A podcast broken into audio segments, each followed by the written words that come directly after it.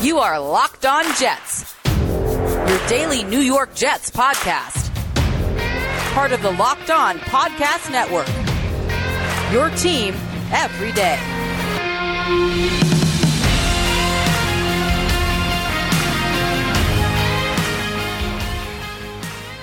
Welcome to the Locked On Jets podcast for Wednesday, September 15th, 2021. I'm your host, John B. from GangGreenNation.com. You should know that the Locked On NFL Draft podcast relaunches September 20th with brand new hosts. Eric Crocker brings the player scouting, Ryan Tracy brings the analytics. Follow the Locked On NFL Draft podcast on YouTube, the Audacy app, or wherever you get your podcasts. This is a daily podcast covering the New York Jets. We have new episodes each day, Monday through Friday. If you enjoy the show, subscribe to it where podcasts are found. We'll deliver new episodes to your device as they're posted. And leave the show a good review. Helps us out quite a bit. Do appreciate it. Today we have our weekly mailbag. Thanks to everybody who sent in questions. Our first question comes from Joe. Do you have any thoughts on Robert Saleh's comments on Mims's playing time? It seems like Denzel Mims's playing time was being limited because he did not know the playbook well enough to effectively back up all three receiver spots. Is this a good enough reason to keep him off the field and have players like Jeff Smith or Braxton Berrios getting more snaps?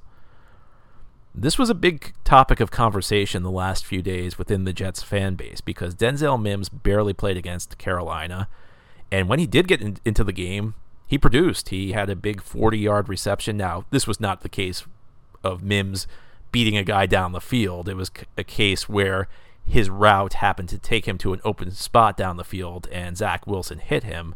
But it was surprising how sparingly Mims played in this game because the Jets were down two receivers. Jamison Crowder and Keelan Cole did not play.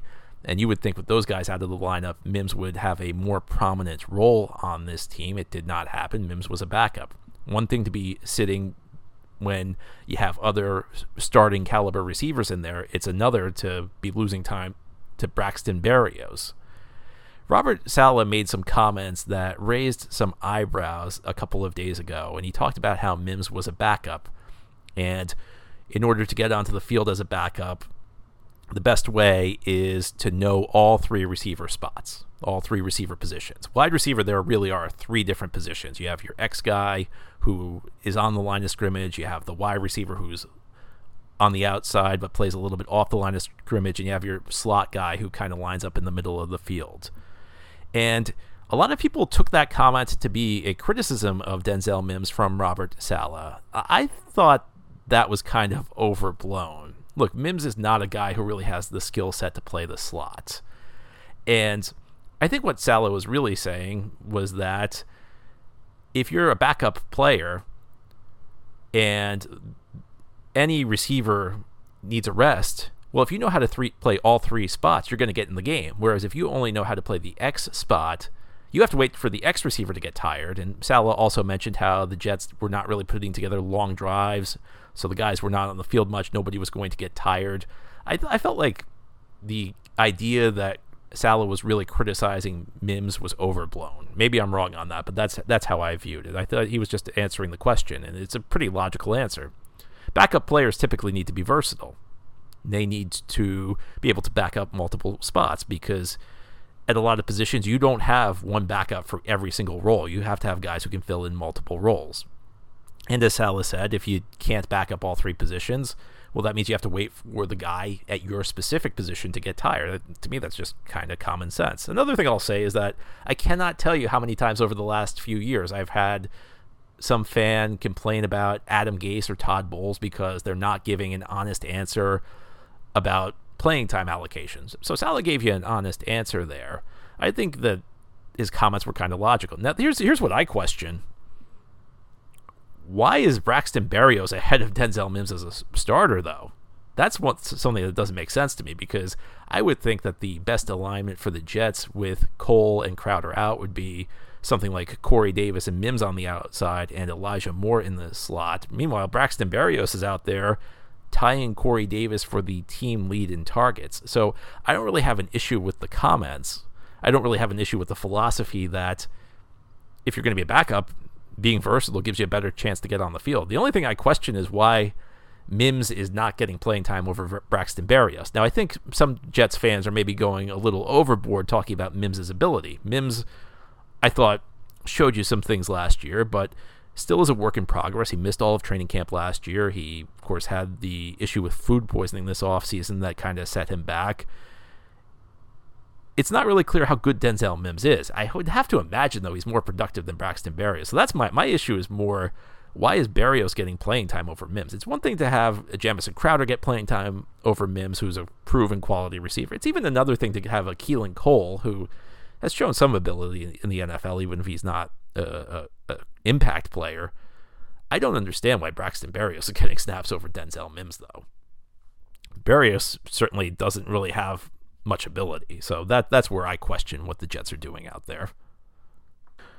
Next question is from Matthew. Lots of tough injuries on Sunday. Since the Jets' most glaring weakness on defense, other than depth, is pass coverage, should they move Maye back to free safety and switch Nasirildeen from linebacker to strong safety? Linebacker is also horribly short-handed, but it's easier to insert a practice squad player there than a free safety in a cover three. So the question really comes down to should the Jets move Nasirildeen, who was a late round pick this year? He played safety in college. They moved him to linebacker. Should they move him back to safety now? And one thing I want to make clear at the beginning of this is that we should not get too crazy on the positional designations between safety and linebacker in this defense because there's a lot of overlap in the roles. But broadly speaking, I would like to avoid changing what Nasirildeen does too much. It's always difficult when you're a rookie you're stepping in, you're learning all these new things. The Jets spent all of training camp, the preseason, getting Nasirildeen used to this new role.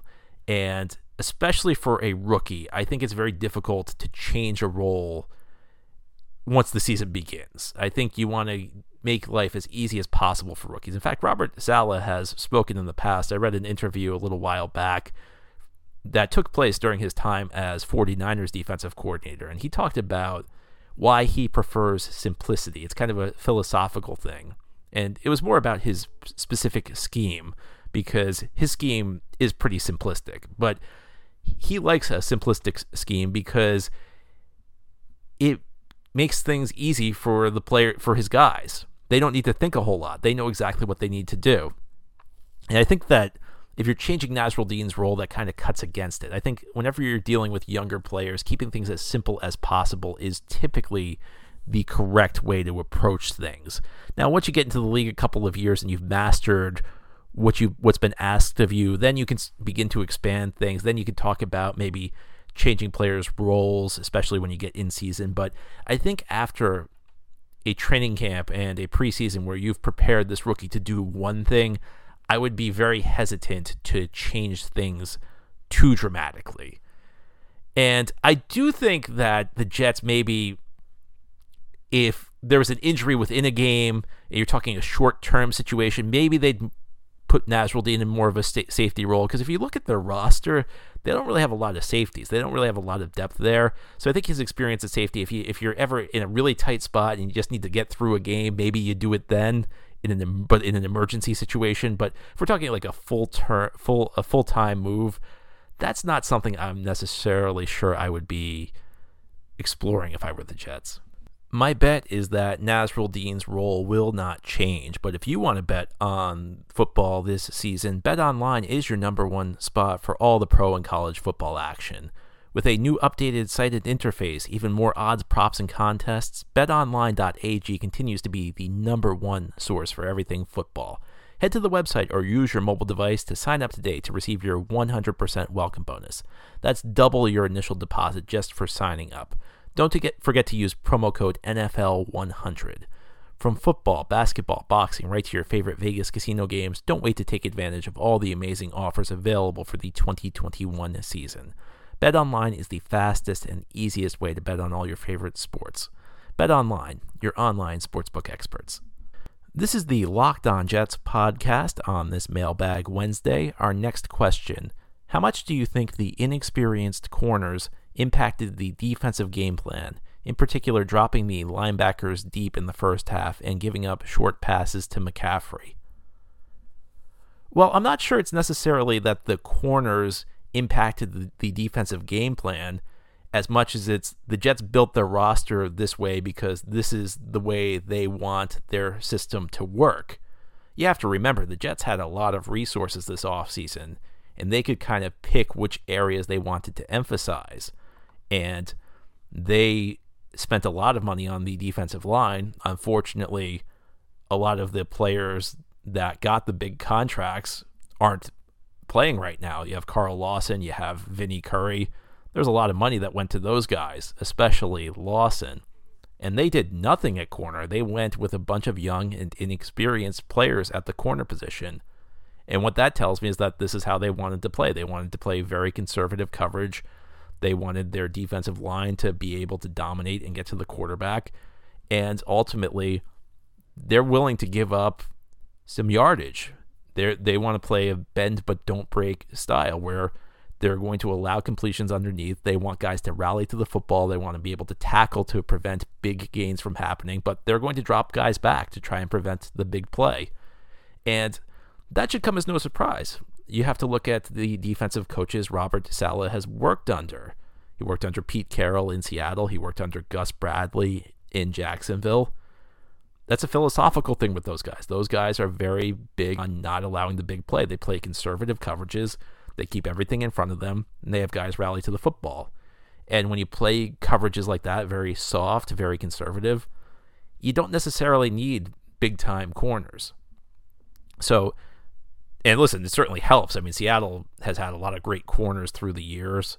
And even Jacksonville, after Gus Bradley left, they had some success. They signed AJ Bouye in free agency. They had Jalen Ramsey. I'm not saying you don't want corners, but if you're going to play a conservative style defense and your main objective is to prevent the big plays from happening, you don't necessarily need the type of impact corners that you would with, say, a Rex Ryan defense, which requires a Darrelle Revis to go out and dominate on an island on a week to week basis. So I don't know that it's necessarily that the Jets adjusted their defensive scheme because they had these young and inexperienced corners. I think it's more that they decided this is the scheme that they want to play so they adjusted their approach to roster building, and they realized, you know, we can go with some young, young and inexperienced guys, and we'll try and coach them up. We'll try and get them to play as effectively as possible. But they want to have guys that can run to the ball. They want guys who can rally. I mean, I think that's part of the reason you saw them draft a couple of college safeties and move them to linebacker. They want to be fast on defense. They want guys who can cover a lot of ground. And in some ways, maybe they want to bait those check downs. Now, against Christian McCaffrey, they're still going to be pretty effective, but there's only one Christian McCaffrey. Lots of teams don't have him as a check down option. And through the course of the season, they might be able to limit some of those plays if there's guys if their guys can fly to the football. And maybe you, you trap you, you trap an offense because you your quarterback thinks, oh wow, there's a lot of room in front of him. I can just check it check it down to the running back, and then you have guys flying to the football and minimizing the gains that come from those plays. Our next question, it's only week one and one game, so there's plenty of time to change, but LaFleur stuck me as someone who sticks to his philosophy no matter the personnel a la Gase. He seemed to, to, stick to 21 and 12 personnel even when playing catch up, and the talent is in the wide receiver room despite the injuries. There were plenty of plays in the second half where Wesco was flexed out as a receiver and you had Mims sitting on the bench. You can't convince me Wesco is going to lead a comeback better than Mims. What are your thoughts? Well, I actually wrote an article about this yesterday on ganggreennation.com, and it talked about how extensively the Jets used tight ends in this game. In fact, in the first week of the season, only Atlanta and New England used more one running back, two tight end, two wide receiver personnel groupings. And it did not make a lot of sense because New England and Atlanta both invested heavily at the tight end position this offseason. The Falcons used an early pick in the draft, one of the top picks in the draft, to take Kyle Pitts, and New England signed a pair of expensive tight ends in free agency. The Jets, meanwhile, invested all their resources at wide receiver. Yet in this game, they used wide receivers less than your typical team, and they used tight ends more than your typical team. And even though the Jets did have some injuries at wide receiver, part of the reason you invest at a position is that you have depth so you can withstand injuries. You know, I think it's a little too early to make sweeping proclamations about Mike LaFleur. And one other thing about Mike LaFleur, and this goes for Robert Saleh, it goes for the, most of the coaching staff. There is going to be some patience required. This is a group of rookie coaches. Saleh is a rookie head coach. LaFleur is a young rookie offensive coordinator. I mean, LaFleur has a little bit of experience as an offensive coordinator years ago at a small college, but this is a new thing for him, and there are going to be some growing pains. These guys are going to have to learn. And it's a different situation with Gase. See, there's there's a reason I did not have any patience with Gase. That's because he was an experienced coach. In fact, when Gase was hired, the Jets told us about how he had experience in the AFC East. So there were not any growing pains. He should be able to hit the ground running from day one. When you hire guys with less experience, I think it requires more patience because you're essentially saying we think these guys can be really good down the line. But whenever you do a job for the first time, there's always a learning curve. Any job I've ever had, I've been better year one, year three than I was year one. I've been better year five than I was year three. There are just certain things you can only learn by doing. So I have more patience with this coaching staff. I usually say when you're talking about a general manager, when you're talking about a head coach, that you have to give these guys four years. I'm not saying that there are zero exceptions. Sometimes somebody's so spectacularly bad that you have to get rid of them sooner than four years. But you know, I took a lot of grief for that a couple years back when I kept saying after bad seasons for Todd Bowles and Mike Maccagnan, the Jets should keep them and give them a chance to grow. There were lots of people who wanted to get rid of them after 2016, 2017, but I think you got to give guys time to grow. And unless you're exceptionally bad, unless you're just so bad that there's no just there's no path forward for you, I think you give give guys time.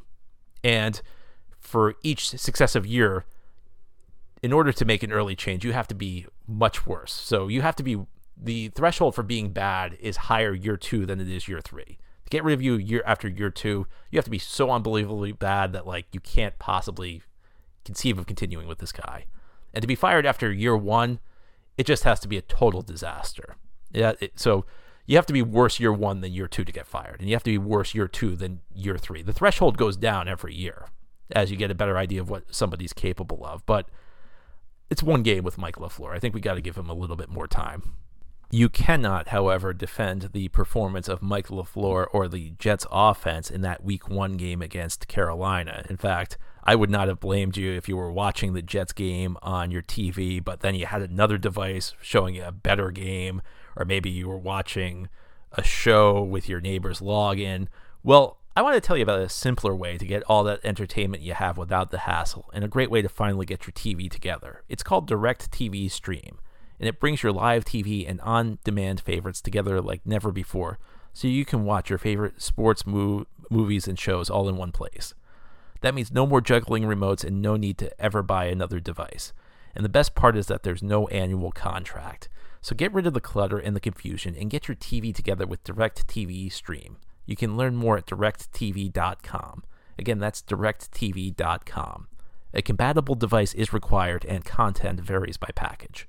And I'm sure Mike LaFleur is at the office late this week trying to figure out what went wrong against Carolina and trying to build a better game plan for New England this week. Maybe you're late at the office this week too, and you might want a Built Bar. Built Bar is the best tasting protein bar ever. Built Bar has nine delicious flavors, so there's something for everybody. And if you haven't tried all the flavors, you can get a mixed box where you get two each of the nine flavors. Not only are these Built Bar flavors the best tasting, they're healthy too. So go to builtbar.com, and if you use promo code LOCKED15, you'll get 15% off your first order. Again, this promo code LOCKED15, it's one word with no space, L O C K E D, number one, number five, for 15% off at BuiltBar, B U I L T B A R.com. Locked on Jets podcast on this Mailbag Wednesday. Our next question Rebuild is a common word for New York Jets fans. But how concerned are you that the revamped offensive line is not very good? And how concerned are you with Becton, injury and health wise, over the long term?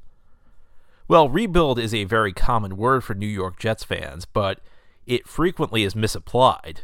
I talked about this on Monday how in recent seasons, the Jets have used rebuilding as an excuse for losing, but if you look closely at what they've been doing, they frequently have not been rebuilding. They've just been bad. Whereas this year, things are a little bit different because you have the youngest roster in the NFL, you have first and second year players in prominent roles, and there are going to be growing pains. The Jets have actually committed to a rebuild this year for the first time in quite a while. And you heard Joe Douglas and Robert Saleh before the season kind of play down expectations, and that's always a key. It's always a giveaway when before the season you hear the general manager and the head coach tell you, you know, it, it may you may need some patience that's different from when you're going into a season talking about how you liked how you finished last year, talking about we can go to the playoffs. Sometimes coaches and general managers are honest with you before the season, and you just need to listen. Now, as far as the offensive line goes, the first week of the season is always tricky because it's always difficult to figure out what's a genuine concern versus maybe somebody had a bad week. And there are some things from this game that did not go well for the Jets that I'm not all that concerned about. And then there are things that I'm worried about. And I'm worried about the offensive line. That might be the top of my list when it, when we're talking about things that I'm worried about because of how bad that they they looked, and also because they did lose Mekhi Becton. It's one thing to play that poorly and then say, okay, well, these guys did not play together in preseason. Alijah Vera Tucker missed time. Maybe we'll get some better continuity going forward. But not, not only did you get a horrible performance, but you now are entering week two with even less continuity because you're putting a bunch of guys who have not played together on a, a newly configured offensive line. I think you have to be worried about it. I'm not saying I'm necessarily panicked at this point, but it's a big concern right now and you hope that things work out. But I don't see any way you can't be concerned about the way that unit performed and the fact that you're taking Becton out. Now, how worried am I about Becton long term when you're talking about health? I mean, I have some concerns, but if you're talking about the injury he suffered, and he was just placed on IR yesterday, which means he'll be out at least three weeks. sounds like it's probably like a four to six week deal before he's back the injury he suffered against Carolina was just one of those things that can happen on the offensive line. That's not really an injury prone thing. That can happen to anybody. It's not like he pulled a muscle or something like that not not a soft tissue injury. Listen, the offensive line's a dangerous place. You have guys suffering knee injuries all the time because they roll the wrong way. You know, they get pushed the wrong way. The some joint bends the wrong way. You get rolled on somebody. Those things could happen to anybody. Those things happen to guys who are viewed as durable. So I, I don't think you can. I don't think it's fair to say that Becton's injury is alarming from the standpoint he's injury prone. I have some concerns over his ability to stay healthy, but not based on anything that happened Sunday. I don't think it's fair to say that this was an injury prone thing. It wasn't. Our next question Would you give any credit to the theory that Carolina had a significant advantage on defense due to everything James Morgan would have provided them ahead of this game? Obviously, there were some pass blocking issues regardless, but at times in that game, especially against the run, they seemed to know what was coming. So, James Morgan, who was a Jets fourth round pick in 2020, was cut before the season. He signed with Carolina's practice squad before the game, and everybody thought, oh, he's going to give all the Jets information to Carolina. I think stuff like that tends to get really, really overblown. I don't think Morgan played a substantial role in Carolina's victory. Listen, he was not even in the facility as the Jets were preparing for this game and the practice in the lead up to this game, really narrowing down their game plan. Carolina's got film on the Jets. Uh, uh, Carolina probably had some idea of what the Jets were going to do. I know we have a new offensive coordinator installing a new system, but we all knew, we all had a good idea of what the system would be. They just outplayed the Jets. I, I don't really think that, I think that stuff like that makes for a good narrative, but it doesn't pan out typically. And listen, James Morgan did not show a great grasp of the Jets' offense while he was here, and he actually had access to the to the, a playbook. So I, am um, listen. I'm sure they asked him for some information, but was that what made the difference? No, I think the Panthers just outplayed the Jets in that game. And our last question: With Adam Gase and Mike Maccagnan now out of the picture, do you see the heat being turned up on Joe Douglas? His 2020 draft class does not look good in year two, and his attempt to rebuild the offensive line looks even worse.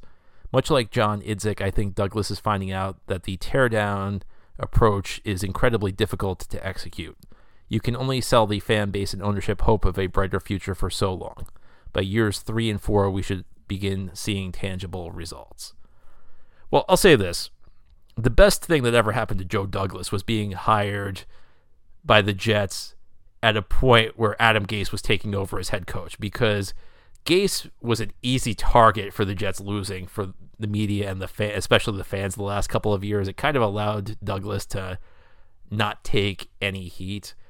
Yeah, look, the heat is going to be turned up on Joe Douglas. The question is how the season progresses and the progress the team shows along the way. You know, if you have another two win season, then yeah, Douglas is going to get a lot of heat. Whereas if the team continues to show improvement over the course of the year, maybe some of these rookies, some of these second year players begin to develop, it will be less.